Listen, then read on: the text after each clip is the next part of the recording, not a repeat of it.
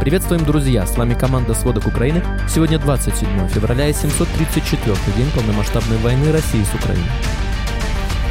Украинцы переживают тяжелую ситуацию на фронте, но при этом в очередной раз сбивают российские самолеты. Израиль готовится передать Украине систему предупреждения о ракетных ударах. Вся Европа обсуждает слова Макрона о возможной отправке сухопутных войск в Украину. Министр иностранных дел Польши требует от США действий, а Орбану и Фице устроили нелестный прием в Праге. Тем временем в России национализируют заводы, задерживают их владельцев, запрещают ритуальным агентствам проводить похороны Навального, а также лишаются крупнейших магазинов бытовой техники и электроники. Подробнее об этих и других событиях, произошедших сегодня.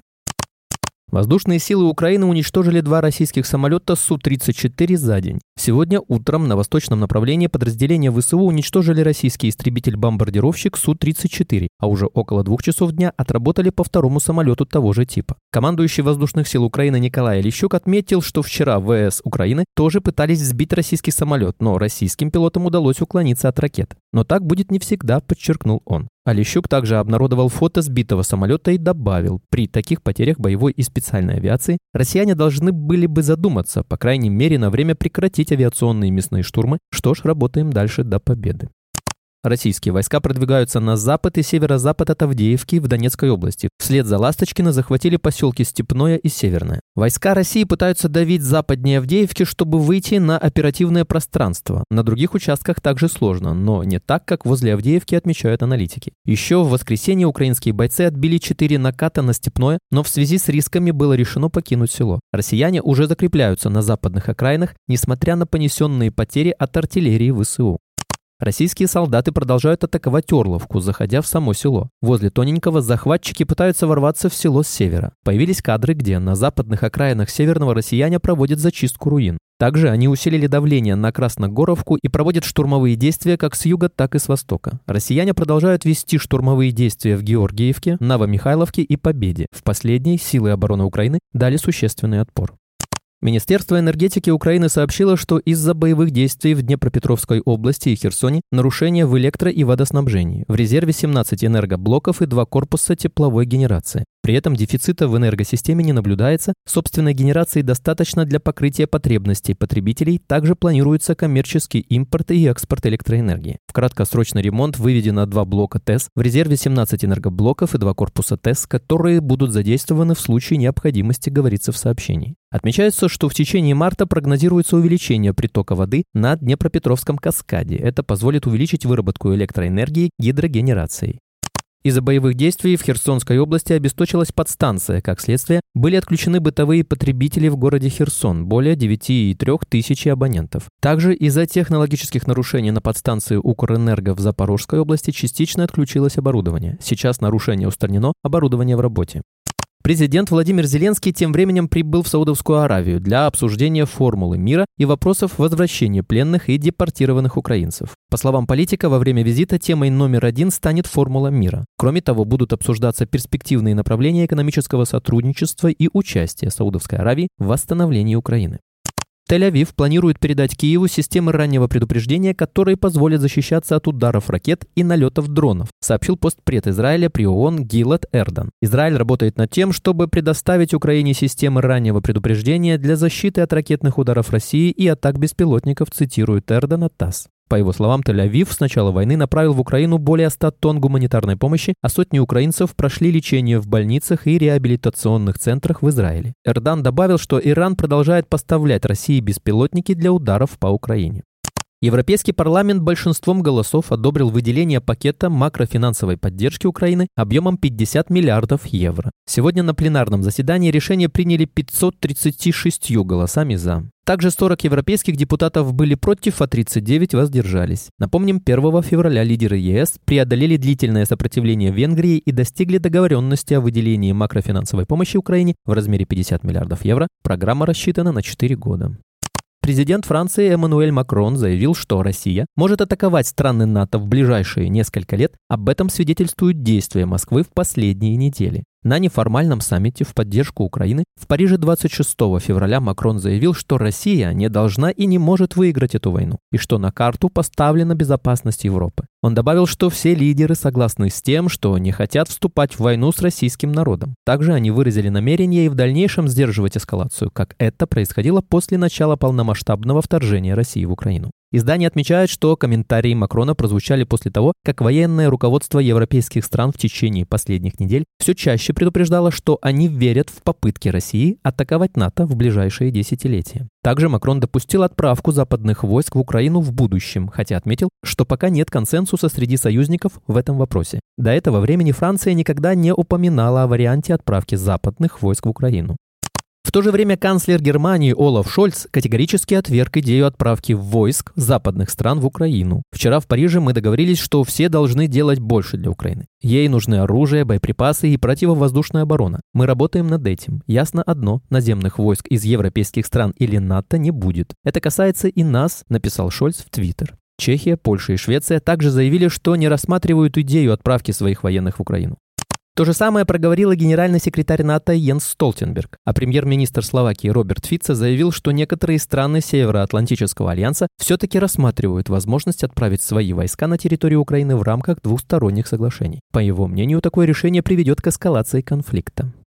Тем временем премьеров Словакии и Венгрии Роберта Фица и Виктора Орбана встретили в Праге протестом с критикой за их позицию в войне России против Украины, куда они прибыли по приглашению чешского премьера Петра Фиалы для участия в саммите Вышеградской четверки Польши, Чехии, Словакии и Венгрии. На их маршруте премьеров встретили митингом с плакатами «Фица, езжай домой в Россию», «Фица плюс Орбан, трусливые приспешники Путина» и другие. Перед встречей четверки Фиала отдельно встретился с премьером Польши Дональдом Туском. Несмотря на большие разногласия с Фице и Орбаном в вопросе поддержки Украины, Фиала считает, что формат Вышеграда еще не стоит прятать и что есть немало центральноевропейских вопросов общего интереса, которые им есть смысл обсудить вместе. То же время чешский премьер сказал, что в разговоре с Фице коснется и его последних заявлений относительно Украины. «Все мы хотим мира, но к миру есть только один путь. Тот, где мы не будем уступать агрессору», подчеркнул Фиала. Венгрия стала последним из 31 государства, членов НАТО, одобрившим заявку Швеции на вступление в Альянс, сообщил премьер-министр Швеции Ульф Кристерсон. Сегодня исторический день парламенты всех стран-членов НАТО теперь проголосовали за вступление Швеции в НАТО. Швеция готова взять на себя ответственность за евроатлантическую безопасность, написал Кристерсон. После того, как в январе парламент Турции, которая долго откладывала голосование по этому вопросу, одобрил заявку Швеции, Венгрия оставалась последним препятствием на пути Швеции в Альянс. Весной 22 года Швеция Швеция, которая до этого 200 лет не вступала ни в какие военные союзы, и Финляндия подали заявки на вступление в НАТО.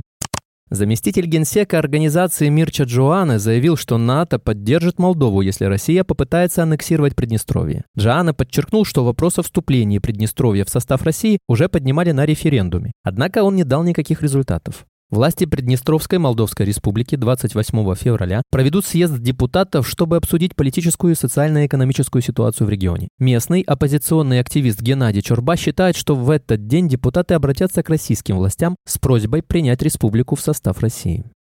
В Кремле также отреагировали на высказывания Макрона. Пресс-секретарь президента России Дмитрий Песков заявил, что между Россией и НАТО неизбежно начнется война, если западные страны решат отправить в Украину свои войска. В этом случае уже нужно говорить не о вероятности, а о неизбежности мирового военного конфликта, сказал Песков, отвечая на вопрос о рисках прямого столкновения России и НАТО в Украине. По его словам, точно так же должны оценивать эту ситуацию и страны, которые решают помочь Киеву отправкой военных. Он призвал задаться вопросом, соответствует ли это их собственным интересам, а также интересам их граждан.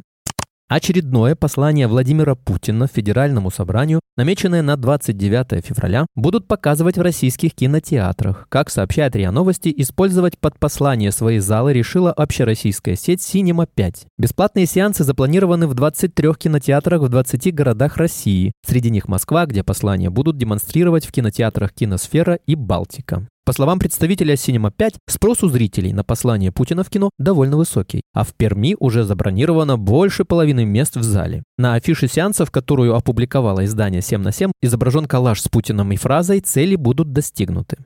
Тем временем публичное прощание с политиком Алексеем Навальным, погибшим в колонии 16 февраля, планируют провести в конце недели до 1 марта. Об этом сообщила пресс-секретарь Навального Кира Ярмуш, добавив, что соратники оппозиционера сейчас ищут подходящее помещение. Тело Навального передали его матери Людмиле Навальной 24 февраля, только на девятый день после смерти политика. Также стало известно, что соратникам Алексея Навального отказывают в предоставлении помещения для публичного прощания с политиком. По словам Ярмыш, команда ФБК обзвонила большинство частных и государственных ритуальных агентств, коммерческих площадок и похоронных залов в Москве. Где-то говорят, что помещение занято, где-то отказывают при упоминании фамилии Навальной. В одном месте нам прямо сказали, что ритуальным агентствам запретили с нами работать. Спустя сутки поисков помещения для прощания нет, написала Ярмыш в соцсети.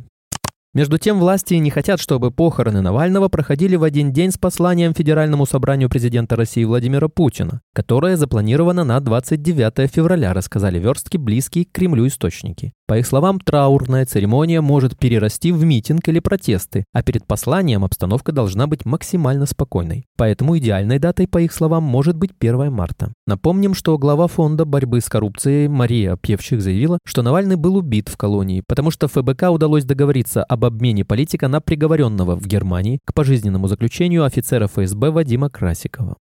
Российские власти продолжают кампанию по отмене итогов приватизации 90-х, изымая у собственников крупные промышленные активы. В понедельник, 26 февраля, арбитражный суд Свердловской области удовлетворил иск Генпрокуратуры о передаче государству акций заводов группы Челябинского электрометаллургического комбината. По итогам заседания, которое проходило в закрытом режиме, требования были удовлетворены. В полном объеме цитирует Интерфакс материалы дела. Национализации, согласно решению суда, подлежит три предприятия, входящие входящие в единый металлургический комплекс. ОА «Челябинский электрометаллургический комбинат», ОА «Серовский завод ферросплавов» и ОА «Кузнецкие ферросплавы». Также стало известно, что силовики задержали челябинского миллиардера из списка Forbes Юрия Антипова. Он задержан в рамках расследования уголовного дела о мошенничестве, уточняет ТАСС со ссылкой на источник в правоохранительных органах. Агентство добавляет, что дело расследует МВД, а оперативные мероприятия проводит ФСБ. Рыбинский городской суд признал виновным и назначил наказание в виде трех лет и шести месяцев Сергею Стрекникову за граффити в поддержку фонда борьбы с коррупцией Алексея Навального, сообщает Медиазона. Мужчине было предъявлено обвинение в участии в экстремистском сообществе. Согласно приговору, Стрекнев не должен посещать массовые мероприятия в течение двух лет после отбывания наказания. По версии следствия, в июне прошлого года Стрекнев, будучи участником ФБК и штабов Навального, сделал несколько граффити в их поддержку, а также оставил дискредитированные имитирующие органы власти надписи и осквернил макет самоходной артиллерийской установки ИСУ-152.